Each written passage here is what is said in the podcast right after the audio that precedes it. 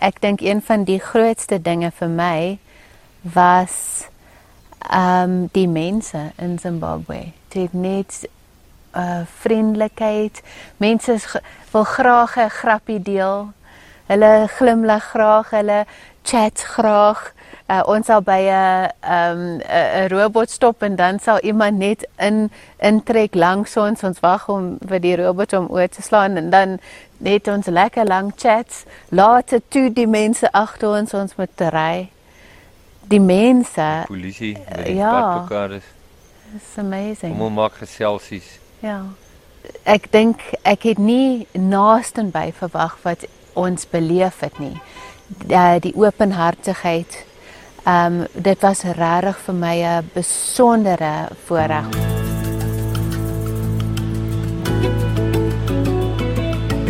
Alpha en Omega, die begin en die einde, die weg en die die koning van my hart, die is. Die seun van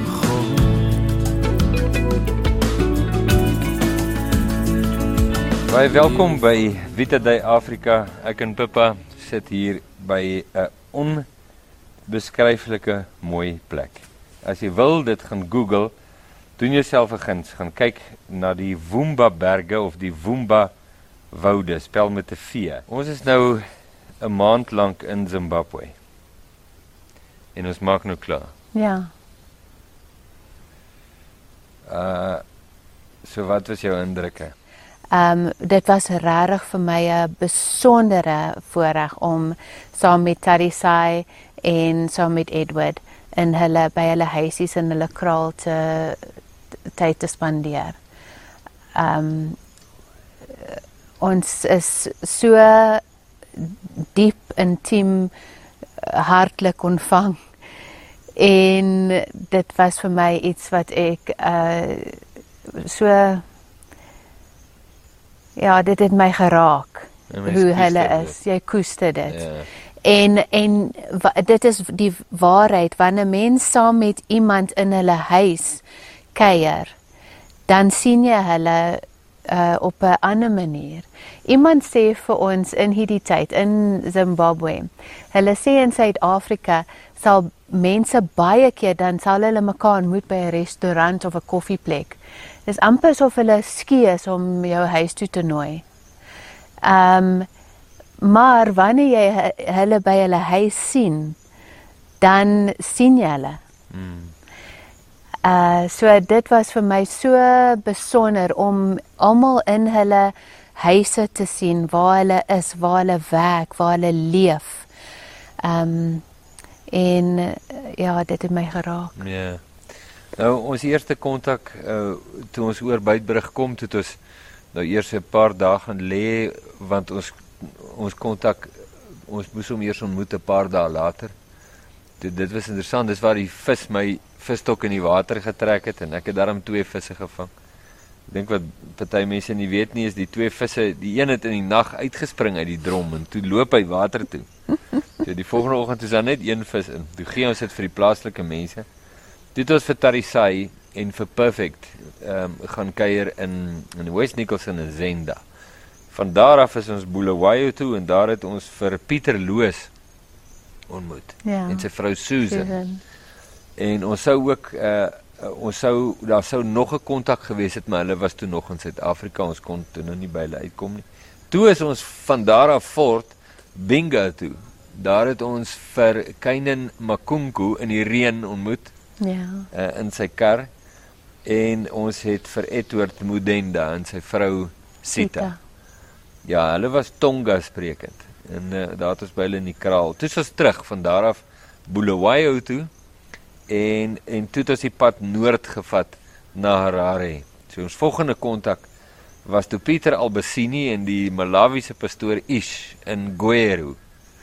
En uh, daar het ons wonderlik geken, hè. Wonderlik. Ja, daai was um, ook, jy weet okay, wat gaan jy kry nie, wat om te verwag nie, jy's nie.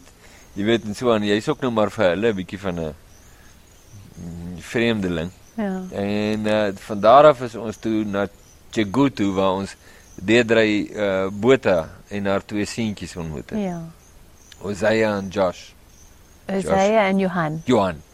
Hosea en Johan en da, ons het 'n aand oorgeslaap daar. Mm. Ja, dit was ook 'n baie baie kosbare kuier. Jenne.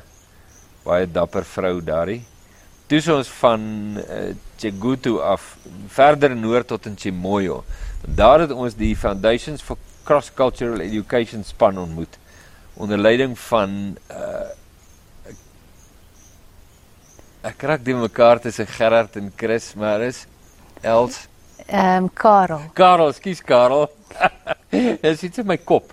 Ek gaan toet, toet, Gerard Chris kom ek nie by Karel uit nie. Karel, Els en sy vrou Solem wat van Nagaland af is en uh hulle dogter Abigail. Abigail, sy 16 jaar oud, lieflikste, pragtigste kind en dan uh, Eunice. Eunice. Eunice, sy's 'n uh, Shona sprekende persoon.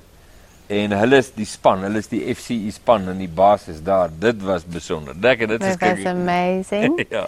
en Solem het vir ons die heerlikste Indiese kos gemaak. Ja. En vir ons chili gegee. Ja. Ons pad verder. Ja. Dit is besonder. Goed. Toe het ons by Chenoy gedraai en toe het ek eh, het ons ontmoet vir Gerard en Sherry Breitenberg. Ja. En hy was nou al vir jare die predikant in Harare.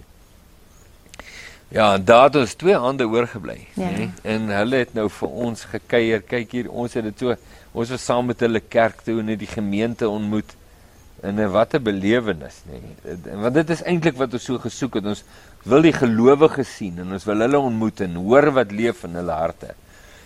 En uh, van Harare af is ons toe na Marondera toe waar ons vir uh, uh, Jaco de Jaco Bruin. de Bruin.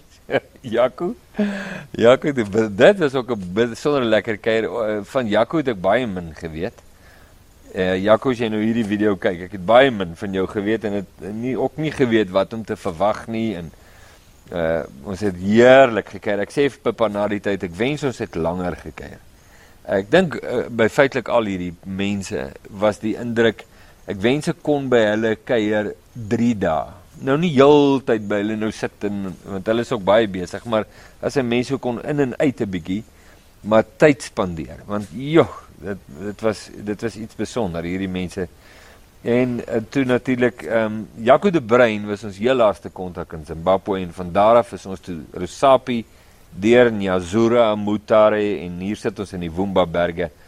En ehm um, en in ons volgende video gaan ons vir jou wys hoe gaan ons oor die Mosambiekse grens om ons heel eerste kontak in Mosambiek te ontmoet, Nicoline Leroux en haar man, en hulle boer in Chimoyo. Ja, so dit is uh, regtig besonder. Nou dat ons weggaan, Pippa. Mm. Wat is jou wat is jou indruk as jy nou terugkyk? Is daar iets wat jy wat jy nie sou wat jy sou gelos het of iets wat jy meer sou gedoen het of net so kortliks? Uh sommige mense vra vir ons of ons die uh tourist attractions gesien het. Ek en Rick het het oorspronklik gedink soos ons verby 'n uh, sekere um plekke ry, dan sal ons graag dit wil ook sien. Um m- maar op die ou einde die een ons het niks gesien nie behalwe um ons sou graag in retrospek wat is daai plek Mato- Matopos. Matopos wou gesien het. Ja. Uh ons het nie 'n vreeslike begeerte om die ander goed te sien nie en dit is uh bo ons vuurmaakplek met die finansies dat dit uh, Zimbabwe is baie duur. Maar dit was nie vir ons 'n verlies nie Ja. behalwe die Matopos sou ons graag Ja. wou sien. Maar uh in as ek nou terugkyk na die maand was die een ding wat vir my uitstaan is ek en Rick het het uh 6 jaar terug die boodskap en die openbaring gekry van Jesus uh Die geliefde. die geliefde van God en die sentraliteit van Christus in die evangelie en um, ons het hierdie boodskap met al ons kontakte kon deel. Ja. En dit is net so bevestiging dat Ehm um, dit is die boodskap van God en wanneer ons met enige iemand deel, dan resoneer dit in hulle harte. En dit bring lig en vertroosting en nuwe visie. En so dit was vir ons 'n bevestiging dat ehm um, die boodskap is waar. Die visie is waar. Goddelik. En en goddelik. Ja. ja.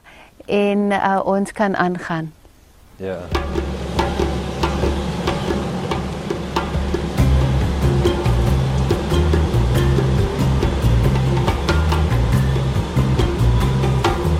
Dit was Jesus se toer.